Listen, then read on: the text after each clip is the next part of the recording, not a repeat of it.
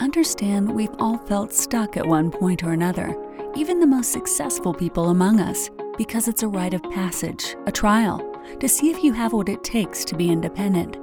The test is to prove that you deserve your destiny. Each week, our goal is to bring you an inspiring story of someone who moved beyond their stranded phase and found greatness on the other side. Welcome to the Stranded Podcast, and this is your host, Jessica Hurley. What's up, guys? Before we jump into today's episode with this incredible narcissist abuse expert, I just want to tell you that this is part one of a two part series because we talked for so long because Shelea could not stop dropping gems. Like, to deep dive into this episode is something you want to sit down with a notepad and a pen and maybe some damn wine. When I say narcissist abuse expert, I feel like you guys are probably thinking that this is playing victim and pointing out someone else's flaws and the way in which they treat you, but it is so, so not. It is about understanding what we're attracted to, why we keep meeting the same problems in different bodies, how we behave in the world when dating someone like that, after dating someone like that, what happens to our confidence, our attachment styles, the choices that we make, the men that we meet, the level in which we all end up settling on, and the things that we can do to kind of break these barriers and stop finding ourselves in partnerships and relationships and situationships where we look up after a very long, you know, where we where we feel like we've spent too much time because I have not talked to one woman that hasn't said that she has ended up in a relationship or too far too long. And where we can stop looking up and be like, wow, what happened here and how did I get in this mess? Or, you know, how do I how did I do this three times over with three different people with the same ending, right? There has to be some radical responsibility here. And so today's guest, I had to give this to you guys. It is a part one of a two part episode with Shelea Daily, and she is going to rock your world. So get excited, sit down, get a notepad. You're going to want to take notes for this one and buckle up for this ride because it's going to be the greatest self awareness, radical responsibility episode you have heard in a very, very long time. Let's go. What's up, guys? Welcome back to the new Stranded Phase podcast, where we are literally healing, transforming, owning our stuff, and just taking radical responsibility for who we are and who we want to be. And so, as promised, it was my goal to bring you guys people that have I've met head on. It's funny when you're going through something difficult and you find yourself on the floor praying for God to surround yourself with the surround you with the right people. And one thing I can promise you indefinitely is He has su- surrounded me and invited some incredible people into my life that just have the skills and the knowledge and the experience to heal around things and in ways that I'd never in my life thought was possible. And so the guest I'm bringing you today. I am so excited about because this is such important information that I think we all dance around.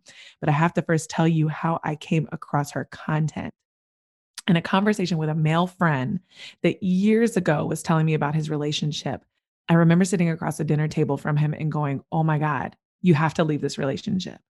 And he looked back at me after telling me a few stories and said, You know, Jess, I wonder if I need to, but I keep thinking that this is what they meant when they say you should fight for someone you love. And just knowing him and knowing how good of a person he was, I was thinking, um, are you batshit crazy? Like this girl's treating you like crap and she's giving you the runaround and she's telling you lies and she's telling you stories. Like you deserve so much better. And he was like, okay. And he said immediately after that, the next day, he sat in his car, kind of had a conversation with himself, got on Instagram, and he fell onto your content. And he was blown. This woman that I'm about to introduce you to, her content is incredible, real, funny, and so spot the fuck on, y'all.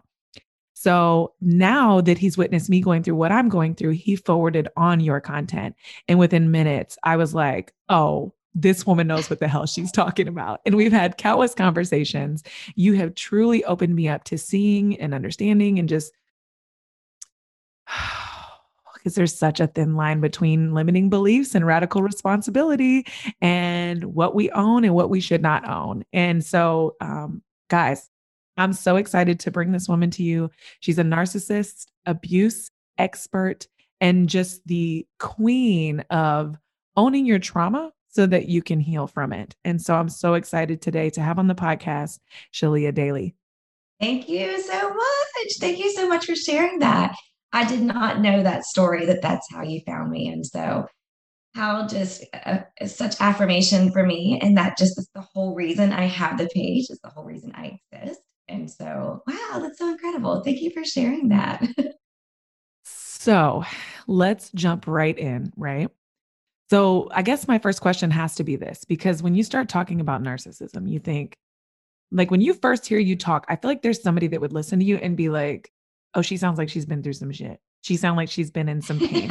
For you to have gotten to this place, you had to obviously heal on your own. So briefly kind of tell me how you went and you spiraled into this and how this kind of became your like the love of what you do because I've never met anyone that loves it more than you. so I love it so how much. Did you, how did you kind of get into this space and fall in love with it? Yeah. Okay. Awesome. Thank you for that. Um, okay. So I'm actually a nurse by trade. I was in healthcare for 20 years. I wasn't a nurse the whole time. Um, and I did trauma neuro ICU at the end of my career. And so what I can identify is like I always love helping people. Um, and I always love teaching. You're always teaching your patients. And I was always the one wanting to like create new change and create new curriculum. And, and so I knew that that was my spot. I knew I wasn't really living in what I was called to do because I wanted to do this. I just didn't know what this was. So after ending a 15 year narcissistic relationship um, and not being able to find anything on the next steps, you can find the books on boundaries, you can find the books, you can find information about it, but you can't find how to implement it and you can't find the next step. And I was just like desperate to be like, okay, what I know about neuroscience, like what I know about our brain and what our bodies are feeling and how I how I understand and just passionately love love anatomy and read three books a week uh, pretty much all the time. You see it behind me. And I just love research. I love the science behind it. I approached my healing clinically. And I was like, okay, mm. let me get all the books, let me do all the research and be like, if I'm feeling this, it means this, and I should be doing this. Thing is, that's not necessarily how it always works. There is a lot of science, and there is a clinical approach. Um, but I still wanted to apply that in a way that it was like practical, like that you could really do it. You know, how do, don't just tell me to love myself. Like that looks like what? Like, because self love is cultivated, right? It's, yes. it's choosing yourself over and over again. Um, yes. And so out of that, I left corporate America. I was actually teaching um, at the time for Stryker. Um, and I left that and I started this coaching business. And it was my absolute heart and goal to get this information out there, but to continue the study of this is a trauma. What is narcissism? Why am I feeling this way? Why can't I stop the thought loop? What, why? And then what do I do about it? Um, and so I created this program that it's the step by step process because when you come to me and you've still been in this pain for 10 years, that's not okay with me.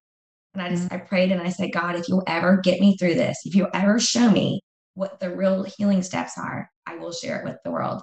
And so my signature program, Pain to Purpose, was born. And that's what it is. It's pain to purpose and it's 12 weeks because it doesn't take 12 years. it takes because everyone will tell you it takes half the time of the relationship you were in to heal. Oh my God. No, Hold on. Lies. Fucking you- lies.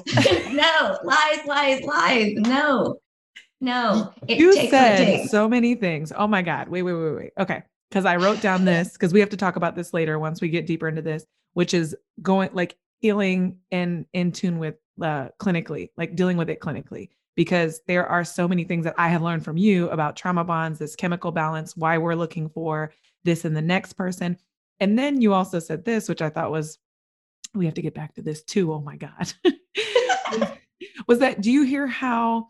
Because to me, and this could just be me, I feel like when we use the word narcissism or narcissist, we're blaming someone to someone saying, okay, so if you're calling your former partner a narcissist, then now you're saying that everything is their fault. But you're actually talking through this in a way that, as the former person or partner in this chosen choice relationship, you are also now healing from a lot of things. And you have to release a lot of things and understand this chemically and clinically because you will go find this in another body. Right. Right. And why can't I why can't I call something what it is? It's like, can I not call you male if you're male? Can I not call me female if I'm female? Can I not call you what you are? Why? Why can't I do that? So speaking of what you are, because this is this is it right here. So when you and I had our initial conversation, I posted some questions to my audience, right? And a lot of what the question I got, which is so elementary, but it is so necessary because one of the things you taught me immediately was this is a behavioral, am I right? Behavioral disorder. This is a real thing. It's an, a diagnosable disorder. So that is such a good question. I get this all the time. So the word narcissism is thrown around so flippantly and people misunderstand it as self-love. Like oh if you like yourself if you love yourself that's selfish and it's narcissistic. Narcissists actually don't really love themselves they don't like themselves at all. It's a fragile ego. They are projecting all this big glamorous loud bolsterous, scene thing. Look at me look at me love me love me. Well if you need somebody to love you that much you don't love yourself right? Mm-hmm. so let's just start there. The basis of it is a fragile ego. Just because they present as like this big glamorous thing it's not that doesn't mean that's how they feel. So when people are, are saying, using that word so flippantly and being like oh they're all about themselves so i should be about myself. I should choose me. That's healthy. That's self-love. It doesn't mean i do it and hurt others. It just means that to love myself to cultivate self-love that big question i do got to love myself what do you want me to do kick my own ass every day and just tell myself what a piece of crap i am no so it really has nothing to do with narcissism. That's just a people misunderstand it. So what it actually is is it is a it, narcissistic personality disorder. So NPD, the same way that diagnosis diagnoses that we come up with those, right? Like when someone is bipolar, it's called the DSM-5, like mm. the the Bible of diagnoses. You look in there, it's a cluster B personality disorder. It is a real thing. So when we use that word, we are minimizing the pain and trauma people go through, and we are minimizing an actual disorder. People don't realize it's an actual diagnosable disorder. The other question I get that you just touched on was, well, how do I know? How do I know? Mm-hmm. Well, if you look at the actual criteria, they have to meet five of the nine things in that list of disorders. Most narcissists will meet all nine. And if you read it, you'll recognize it like immediately. You'll be like, oh God, oh God. But here's the bottom line with it all. The only reason that we like labels and need labels, anyways, because if I can study, so the clinical piece of it is that if I can put a label on this, it means I've studied it. So, like when you do all these things, A, it means that you'll have all these symptoms, B, and I can treat it with all these things, C, and try to get this outcome. It's like the only reason that we do it. The only reason you're trying to, you know, understand is he or she a narcissist really should be a, to allow yourself the forgiveness. Like, it's not freaking me. It's not me. This is the disorder projecting onto me. It's not me. That's step one. But if we get too caught up in are they a narcissist? Are they borderline personality? Because like they're super close. Don't stop giving a shit. This person is mean to you. This person hurts you. This person manipulates you you don't belong there. I don't really care if you call him like Santa Claus or a priest. it hurts you. So, you know, we can label for the, the intent of understanding it's not our fault and understanding that there is a cluster of behaviors.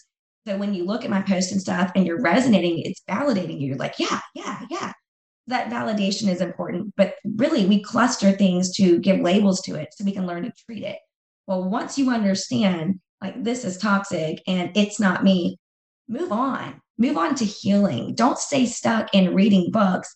Trying to understand a disorder that keeps you stuck. It is what it is. That's literally what that sentence even means.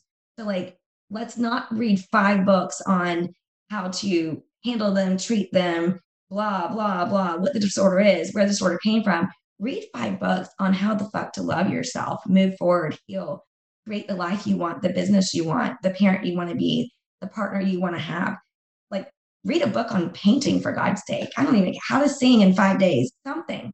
Yeah. About you, not about the narcissist. So it is important. It is a disorder. It's used very flippantly, which is what we want to quit doing. But right past understanding that, got to go forward. Okay. So I have a question, but I have to I have to explain this for a second. So, one of my favorite answers you've ever given me was when I asked you, So, I know a lot of people that fit these traits. I even had to look at them and go, Am I some of these? Um, but then I asked you, So, and before you answer this, hold on. So, because I, you know I what I want to say. I have to make a point I'm really confused about. So, my question to you originally was okay, so are people born with this disorder or do they become a narcissist? Because even when I read the traits, I thought, okay, I know a few people that have kind of like become this, right? Because I sat there and thought I wouldn't be friends with people or date people that were like this, but then eventually they kind of became that. But, and you have a phenomenal answer for this, so I can't wait. But I was just reading the shadow effect. Have you ever read that? Mm-mm. Okay. So it's Deepak Chakra. Um, Chopra. Yeah, Deepak Chopra. Chopra. Yeah, I would say his name wrong. And he talks about basically our shadows and that we all have them. And it's the dark side, how you can't be parts of God without the devil, how we all have this shadow within us. And he gives these eight reasons, uh, eight signs that your shadow is being fed, right? So basically, it's all within us. And we're constantly trying to keep that person at bay, but things can feed it. And when it's being fed, it is empowered. And so the shadow will become more of us. So you go from like this I don't know, 80 20 to this 60 40, and your shadow is loud, proud, and out there. And when I read these things that are signs that your shadow is being fed, they were literally the things of a narcissist. It was like you lack empathy, you need constant validation, you have to feel superior. And I was like, oh shit. So this takes me back to the question Are we born this way or do we become this person? And is this our shadow coming to life? Mm, really deep, really deep perspective. So it's important to note that people, everyone has a shadow, as he said. I love, um, so I've read other books on this and I think it's like very, very powerful. Um, but everyone can demonstrate some of those periods of lack of empathy. So not, Yeah. not that's your norm and sustained. So that would be the shadow. It's not sustained lack of empathy. It's Mm. rise and fall of it. Narcissists have sustained lack of empathy, right? It is there. It is there. So what we actually see in it is like you hear like the mask falling off. Like I met this person and they weren't like that, and then they changed. So what we talked about is, are they born with it, or does it develop over time? There's actually like a lot of studies that go either way on that because mental health is incredibly genetic. Mental health disorders are genetic. That we know. Um, but there's a lot of different theories on does it develop over time? Are you born with it? Can you learn it? But what I believe and what there is research on as well is that we are genetically already wired a certain way and the environment pulls the trigger. So it's Mm. like it's a loaded gun. And we see that with cancer and other things that manifest. Like, you know, I can take this person and feed them all the bad foods, and this person doesn't get cancer. This person, has, you know, I feed a little bit of the bad food and it activates, it pulls the trigger. So Mm. if that's already lying dormant in you, it's within know, you. it's already within you. An event, life circumstances can pull that trigger. Give me And some so- environmental examples. So, because you say environment, and I think people are thinking physical environment, but give me like some environmental examples that could pull the trigger for this. I think what you see is like, you know, because it's based on like a fragile ego. Um, anytime a narcissist feels threatened, and it's usually completely unwarranted, you're like, whoa, where did that come from? I'm not trying to make you feel bad. I'm not trying to hurt you or make you feel stupid, or I just have a, a different opinion. Um, you might see something really activate that, like their wife or husband pulling away, or losing a job, or these things, you know, their partner starts becoming more successful than them. Mm. Um, things that like activate within them, like that, like you are not going to make me feel less than or inferior when nobody was trying to. Like I must maintain my status, right?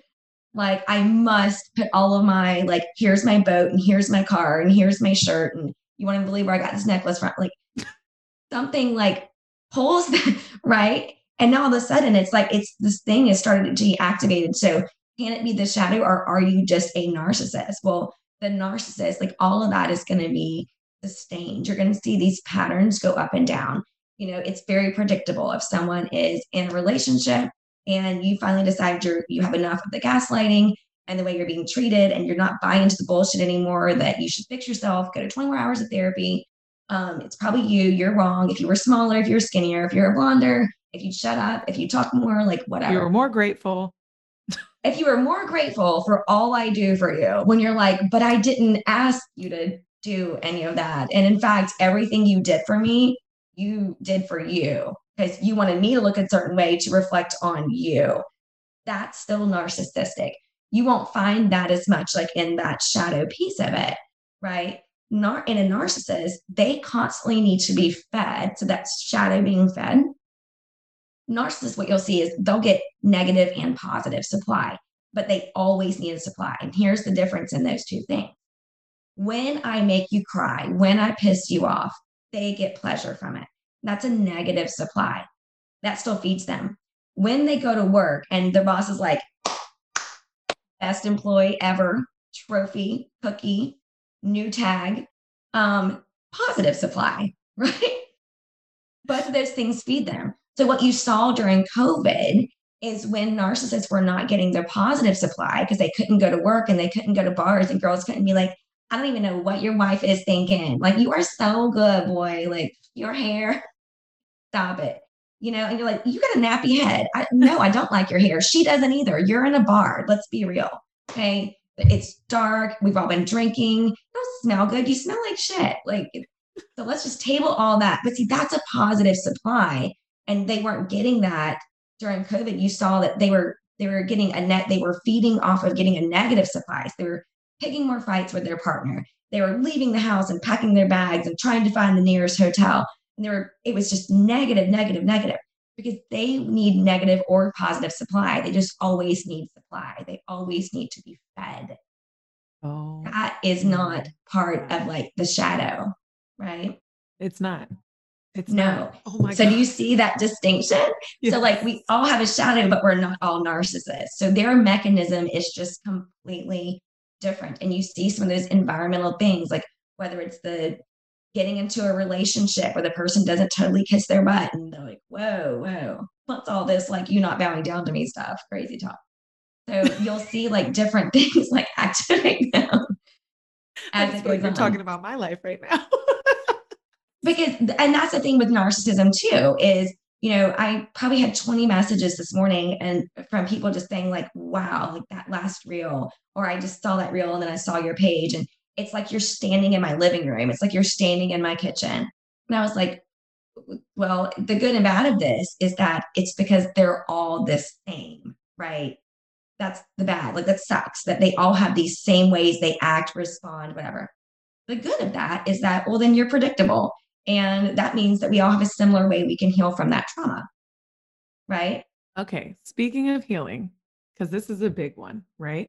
Then I'm going to speak very briefly to my own situation, but so many other women that I have spoken with that feel the same way. And I can't even imagine you've probably spoke with tons of women like this as well. Is the ending of a relationship, regardless of where it is, we so many women feel like their life is falling apart after that. And mm-hmm. you want to top it and make it worse is that like the partner or the man is like living his best life, right? And now what this does to us is we start to you put up a post about it and I was like, "Oh, that was spot on." When you gave your like three-part um portion about your divorce. When you said you woke up one day and you were so empowered and you were like, "This is the end. I'm ready." And then you were like packing your bags and then you just had this moment of like, "Well, wait is he right? Am Absolute I ungrateful? Fear. Did I not panic. fight for my marriage? Was this my fault? And I think that for women, that there's especially when you start piling up the problems, right? Because I feel like I'm being stripped right now. Everything that I thought was solid, including my friends, like mm-hmm. my fam, not my family, but like parts of our family, my life, like everything feels like it is being fucking stripped, like down to my bare bones, right? But it's like then what that does in a moment, if you're not careful, will make you be like, oh, so am I wrong? Was it me? Is I mm. should I was I ungrateful? Like should I have should I have fought harder? Should I you, like radical responsibility versus limiting beliefs is the way I look at it, right? Mm. So it's like then we start questioning everything. And then we're like, wait, is the grass greener? Am I making a mistake? Is this stupid? Should I just sit tight? Like, what the hell is going on here? And how do women decipher and trust? Eh, because it comes down to trusting yourself. how do you trust yourself in these moments? Because women, I feel like I know I'm not the only one. I know I'm not the only You one. And I've I have talked to countless women. Every woman in America can say that she has stayed in her one relationship in her lifetime far too long. Far too long. Absolutely. So how do we know? And like, what did you do in that moment where you were like, no, fuck this fear, fuck this feeling. I know what I know to be true. Very much is like fuck the fear. Okay. That's actually what it was exactly like. I will not choose this. You everyone gets to a place where it's like, I would rather, you know, die or be living in a any a box than to do this. Um, but one thing, it, one thing I, I want you to understand is that it's conditioning. You're not feeling like, is it my fault? Because it is. You're feeling like that because you were conditioned to believe it was your fault. You're not feeling like the grass, you know, the fucking grass is greener. the reason that you are scared to go there is because you were told and conditioned to, you were conditioned to question. All your questions are just sheer conditioning. Fear was conditioned into you, questioning was conditioned into you. When you were like, hey, I want spaghetti tonight, and someone's like, do you? Do you really like spaghetti? Because I don't think you do. And you're like, I mean, I think I do. Really? Because there was that one time when you had it, you said you didn't like it, and you're like, well, shit, now I don't even like spaghetti. I don't even know I like spaghetti. You learn to question everything from like COVID to peanut butter, right? You're like, I don't even know if I like crunchy anymore. I don't even know if COVID's real. I don't even know. I don't even conditioning. So when you ask that question, you just said, when you're asking, should, and may I use you as an example? Yes. Because this is really how it is. We get so caught in looking to other people for answers and solution. This is what it's really like. Okay. Should you have fought harder? Answer it. No. Ah, Fuck no. Okay. No. Okay. Were you grateful? Were you grateful? Yes. Okay. Insanely. Okay. To the point where there's nothing else I could say or do. That's the answer. So when you're questioning yourself, ask yourself, hold, hold yourself for a minute. We don't do that well, right? Let me hold myself in this moment. It's so easy to be like, jump on and ask a friend, call a friend, look on a Facebook page, look on Instagram, grab a book and, and get that validation. How about you just sit with it and ask your own self because you know that answer. I should not have fought hard. I fought as hard as I could. I read the book. I went to therapy. I cried my eyes out. I asked you to show up differently for me. I was grateful. You're a liar. You're a manipulator. That's the truth. I I can just look at myself and say, no. And something really powerful I said in that same post, and actually my attorney told me this, which is kind of funny. Um, and he's this like Georgia um, boy and has this true Georgia boy soul. Um, he would hate it if he knew I just called him a boy. He's actually a grown man. But um, he said to me, and it was like really, really powerful. I was sitting in his office and I'm crying and snot is flying. And he actually would send me this picture before our appointments of like this baby with a snot bubble coming out of their nose. And he's like, if we could just maybe not do the snot bubble today. It was like a total joke because I was just a wreck. And um, when I first went in there, and I said, I said, what if he's right? I was like, what if he's right? What if the grass isn't always greener? Like, what if he's right? And he said, Shelea, you're not standing in grass as it is. You're standing in mud. So if you jump the fence and go to the other side and it's mud and not grass, at least it's mud on your terms. And I was like, I was like, okay, that is profound because we keep on thinking like, oh, is the grass? You were not standing in grass. You were standing in toxicity. You're walking on eggshells. You're standing in a bed of freaking eggs. like that's what you're standing in. You're not standing in something good. So Oh, wait, wait, wait. You taught me this. Let's go back to this that a narcissist relationship equals living in fear. And you said you'll just trade, you're just trading one anxiety for another. You want to live anxiety, eh, you want to live in anxiety of waiting and fearing that someone is going to cheat on you or choose someone else or blah, blah, blah, blah, blah. Or do you want to live in the anxiety that is uncomfortable of moving on, learning yourself and Right. understand? Pick one. You just, which anxiety do you want? which one do you want? Because the thing with moving forward and the reason you're having anxiety, going back to that, like, you know, physiological perspective, your brain's not wired for, for it's not wired for happiness. It's wired for safety. So here's where it gets really screwed up. It equates consistency to safety. So it's like I go to work, I come home, the person yells at me, I dodge it, I go to bed, I wake up. That still feels safer than that scary unknown world. How what do I do with my car? What do I do with my house? What if my job? What if people don't like me? What if, what if, what if? It's equating safety to complacency and consistency because it's wired for don't leave the cave. Don't go out there. Okay. It's wired for like out there, the lion eats you. In here, you know, with all the stinky people inside the cave, you're in a tribe and you're protected. And yeah, it doesn't feel happy in here. I mean, it's hot AF and everybody's like piling up to sleep. But if you go out there, you die. Like that, that's actually just like part of your like human primitive protection and ego. Right. So we have to resist it. So when I feel the fear, I've got to break that down and be like, wait, wait, where is this coming from? You see this happen all the time in abusive relationships. And people are always like, I cannot believe that girl, like, you know, got her, got beaten, went to the hospital, left the ER, and went back to the abuser. And everybody's like, why does that happen? Why does it happen? Your brain, you've got to be aware of what it's really telling you. It's equating like, I don't know what to do in a homeless shelter. I don't know how I'll get a house. I don't know how I'll get a job. I don't know how I'll get a car. And I've been told that I can't do those things anyway. It feels safer to go back to the abuser than to go what we know to be safe into the world, into a shelter, try to get a job, try to find a skill set. It actually feels safer to go back to consistency. So you have to understand that the fear that you're feeling is really more about I don't miss this joker. I don't miss life with him. I want partnership. I want relationship. I want consistency. I want to go to the same house. I want to know the bills paid. I want to know like this is the car I'm driving, this is the payment, and this is the house payment. That's what I want. That's not happy. But when I go for happy, I get that fear with it. I get that is the grass greener? Yeah. But you got to work for that. You got to tell yourself and tell your brain, we can be happy and safe. We can be happy and safe. I know you're scared but we're going to do this damn thing anyway because this fear isn't it's bad data i say this all the time it's bad data it's it's what you're processing and receiving from society from tv from what you learn from that primitive state like it's just bad data that says stay where you're at don't go out there we see it in business all the time don't shoot for that goal don't you start your business who are you to start that because it's wired for stay home stay small don't go out there it's not wired for happy, it's wired for safety. When I try to go to happy, it's going to tell me, like, oh, that's scary. I don't know what that is. And I have to remind myself happy and safe can coexist.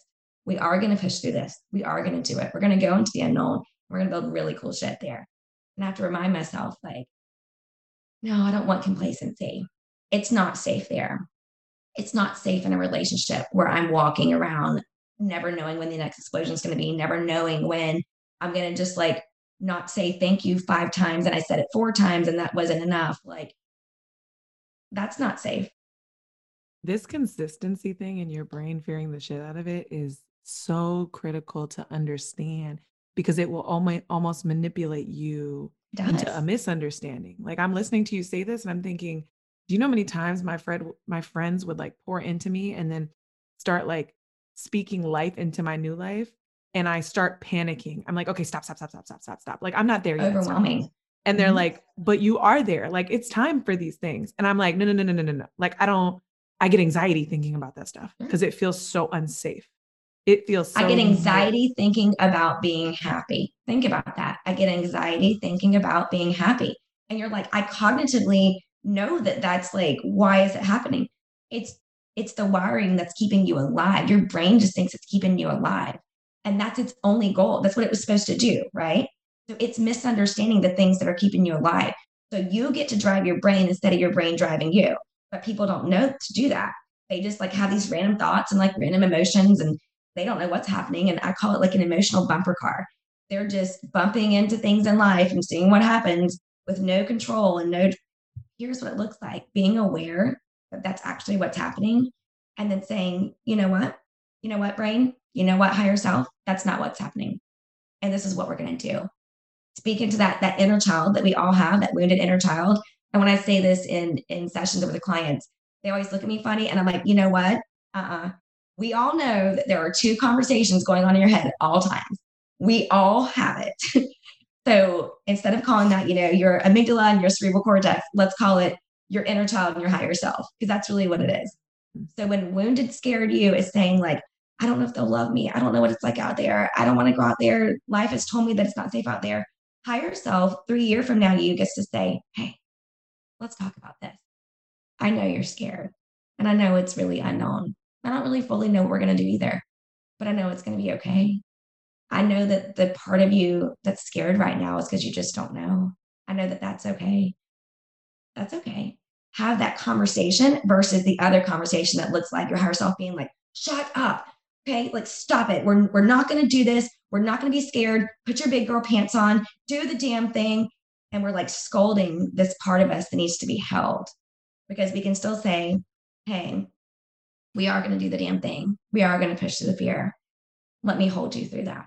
And that's just your your inner child that was taught that you couldn't stand up and you couldn't go outside and you had to play small and and this is scary. So those two conversations are always having instead of yelling at that part of you that's like you feel like you feel like she's not showing up enough or she's crying too much or she's not doing it the right way.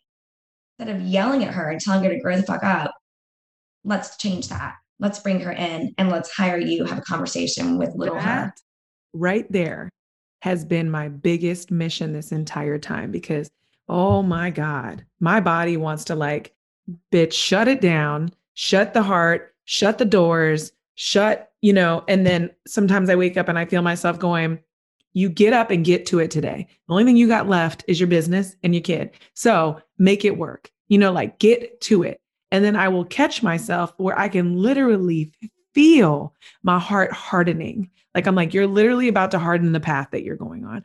And I'm mm-hmm. like, my biggest mission is to not do that, to maintain, I call it like maintaining my femininity. Like you can sure. be soft and still be a boss. You can sit and like, I have girlfriends call me now and they'll be like, hey, this is just a check in. You cry today? And I'm like, yep, cried this morning. I'm good now. Like I'm yes. trying not to, I'm trying not to avoid the release that is necessary. I'm trying not to, you know, give myself that get the fuck up and move on speech. Like it's not, but that doesn't mean that I'm because someone asked me the other day, like, why would you do meditation every day if you said it makes you cry? And I was like, because the, this energy is in me regardless. That's guess right. what? The crying has gotten shorter. It still happens, but it's shorter because you're I processing. You're, when you push down feelings, they don't process. You're processing. Yes. That's why it's getting shorter. Yes. And I'm like, and then now afterwards, most of those days, I experience like immense joy immediately after, and I can find myself smiling. And I'm like, I get to have the control over that. Doesn't mean that I can't control waking up sad every every other day or whatever, but I get to control how I feel, and I want to maintain my femininity. I don't want to go into the next relationship being closed off. I don't want to go into the next mm-hmm. relationship shutting out men because I see a certain trait that I've seen before. You know, I don't want to meet the same person in the same damn body. Like I want to maintain my softness, my my genuine side, the love that I give. Like yes, are there some things I need to change, some traumas I need to acknowledge 1000%. But I don't want to take this situation and become somebody I'm not destined to be. And that requires me to process this shit good, bad, ugly, and indifferent. 100%. 100%. Like, I'm so glad that you're doing the meditation and what you're describing is like doing that work. Um, and we had, we had touched and, and I, I think I went down a different path. You had, you had asked me, because this is kind of relative to it. You had asked me about how do you know what do we do i know what you're asking you when when we were talking about you said you know how do you push through that and how do you know if you're you're right or not maybe the grass is greener on the other side and I just reverse it on you and said, sit, really sit with yourself and ask that question, which is another thing that we can do in meditation. Um, is that's why it's such an important space. So it's like two things. It's like having that com- not pushing down your inner child and having the conversation. Now it still looks like we're going to go forward today and we're going to pull this together because we are boss. Like we are boss. It can coexist with gentleness, though, right? Yes. There's a time to do that, and it's not like the it's not the don't feel thing. It's just the motivated. We are going forward. We are going to do this, but it's with grace and kindness and ease, and it's still acknowledging the pain. So that's one thing. The meditation piece, I'm so glad you mentioned that because um, I shared with you, you know, I had a client that was just like, it's these ideas that we have around these really healthy practices. Like, oh, I don't like breath work, or oh, I, I don't, I'm not a good meditator. Meditation puts me to sleep. Yeah. It puts me to sleep. I, I always lose my thoughts. I just can't do it. And I'm like, well, let's let's unpack that a little bit. Right. Um, because I'm so glad you brought that up because there's this idea that it's only one way. I was like, so describe to me when you think of meditation, you know, what do you think? And she's like, you know, I'm sitting there, you know, palms up, there's a candle, there's music, I've got a mat. And I was like, okay, stop. I'm exhausted. I'm exhausted. I want to go like, to sleep too. I am like, I just had to go put on like the the robe, like the monk thing. You know, I had incense. I'm like, what the hell? I'm like, let's just stop there. If you want to do all that, which now I've led into something that looks a little more like that. But that's not where you start. This is this, this whole idea that we do these big, huge things every day. I need to run two miles. I need to drop 50 pounds, like an entire Olsen twin in like one week. I need to like like there's this like idea I, I must meditate for 30 minutes from the get-go or i'm failing so here's something i really worked through with her i was like what would feel good to you? I was like she's a mom. I'm a mom. Those of us who are moms were like we all know that we fake go to the bathroom just to get a minute. Yeah like i just want a minute so i'm going to go shut the door and pretend like i'm peeing. So you actually can go in your bathroom and sit on your floor and give yourself 60 seconds. And here's a little brain hack. The little brain hack is that when I'm so used to being busy, which is a trauma response, being busy, gotta wash dishes, gotta mop the floor, gotta do the clothes, because if he sees me not busy, he'll think I'm not doing something, and God knows I gotta be busy. Okay. So you don't even know how to sit down with yourself. So you can't sit down for 30 minutes, and that would be an unreasonable expectation. But you can sit down for 60 seconds. Your body's done that before. So the brain hack is that if you set the timer on your phone and it already knows in 60 seconds, you can totally go back to your crying, busyness, anxiety filled thing. But for 60 seconds, I'm going to check out for one minute. It makes you able to do it. It's a little goal. Dark bathroom, 60 seconds, you set a timer. Well, here's what happens. And while I'm on that, meditation can look like affirmations. It can look like me saying, You're so good. You're so worthy. This feels good. Thank you for giving me 60 seconds to check out. It can be out loud. It can be music. It can be guided. It can be so many I things. do all guided meditations. Like it, I that's how I had to start. Someone had to be telling me what to think and what to say yeah. to myself. And that was critical. Like I did one this morning that was like the girl was leading telling you everything she loves in yeah. small like the first sip of coffee, like the smile on her child's face. The she loved lilies, like all these little things and then was like now i'm going to play music and i want you to say out loud what you love and yeah. like i everyone has this feeling like let's address this. So for a second options. when she said say this out loud i was like this is so stupid. Like i was like okay here i go about to say to no one all the things i love. And then i'm like 10 things in and i'm like smiling. I'm literally smiling because i'm literally visualizing these things. It's just how they say in the power of meditation is that if someone explained to you every aspect of a lemon with your eyes closed, by the time you get to the end, you can literally smell the lemon. You know, and so the idea is that you can literally shut your mind off for a minute, visualize these things, whether it be things in gratitude, manifesting what you want, owning your feelings. You can literally visualize these things come the end. And so for me to be picturing everything I loved, I couldn't help but smile at the end. I was literally thinking right. about my kids smiling and laughing. And um, I'm like, wow, when I went into this, I was crying so many different ways to do it. And that's what people have to understand. So many different ways to do it.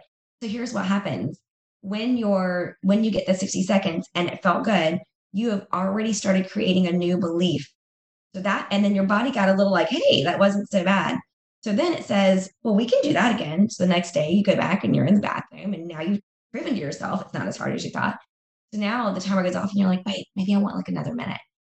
You are training your brain to see it differently because your mm-hmm. feelings and thoughts are habits. You're creating an experience that gives you a new belief around meditation.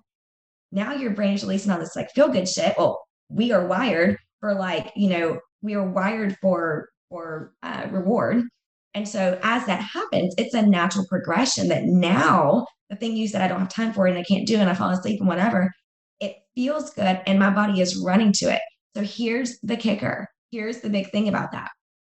You're going to love this. I think I shared this with you, but if I didn't, you're going to love it. You'll love it twice. So let's say that now I, I can do a 10 minute meditation. Now my body is seeking it. Now I can't wait to do it, which is what you experienced, right? Mm-hmm, mm-hmm. It felt good. It created a new habit. My brain said, Oh, I like that. Let's do it again. It was like ice cream, you know? Yeah. Oh, I want more of that. Here's what happens anxiety doesn't usually live here. If you imagine this is a circle, this is where we are right now. We are in the now, we're in this present moment. In this present moment, no one's hitting you, chasing you, being mean to you. We're in this moment, you know, we're sitting on a on a podcast, we're healthy, we're fed, you know, we've got our makeup on and hair. It doesn't live here. The only way I can have anxiety here in this circle is if I bring it from the past into it, or I look in the future and I bring it into it. But here's the magic of it anxiety doesn't live unless I'm actively being assaulted right now.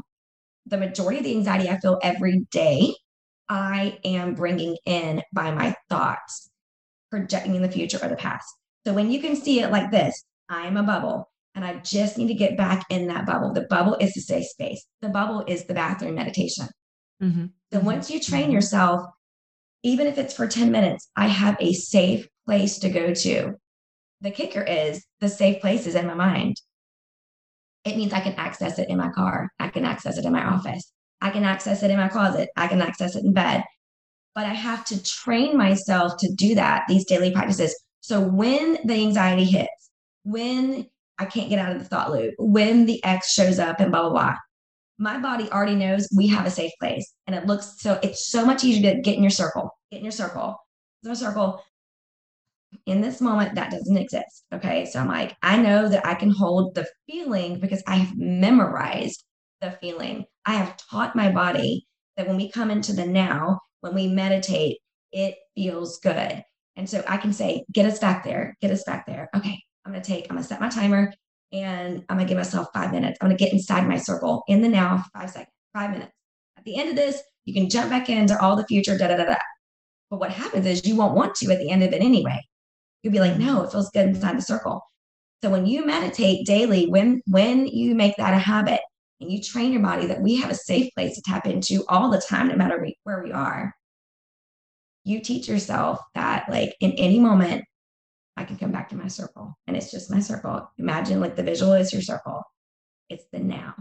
Anxiety doesn't live here. Woo! And that is a wrap for part one of this two part episode with Shelea Daily.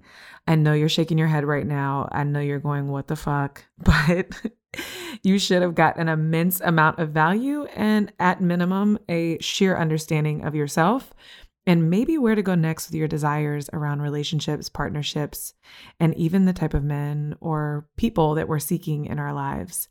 So take your notes, review them, gather oneself, and then sit tight because in two days, two days from today, this Thursday, we will be releasing part two with Shelea Daily.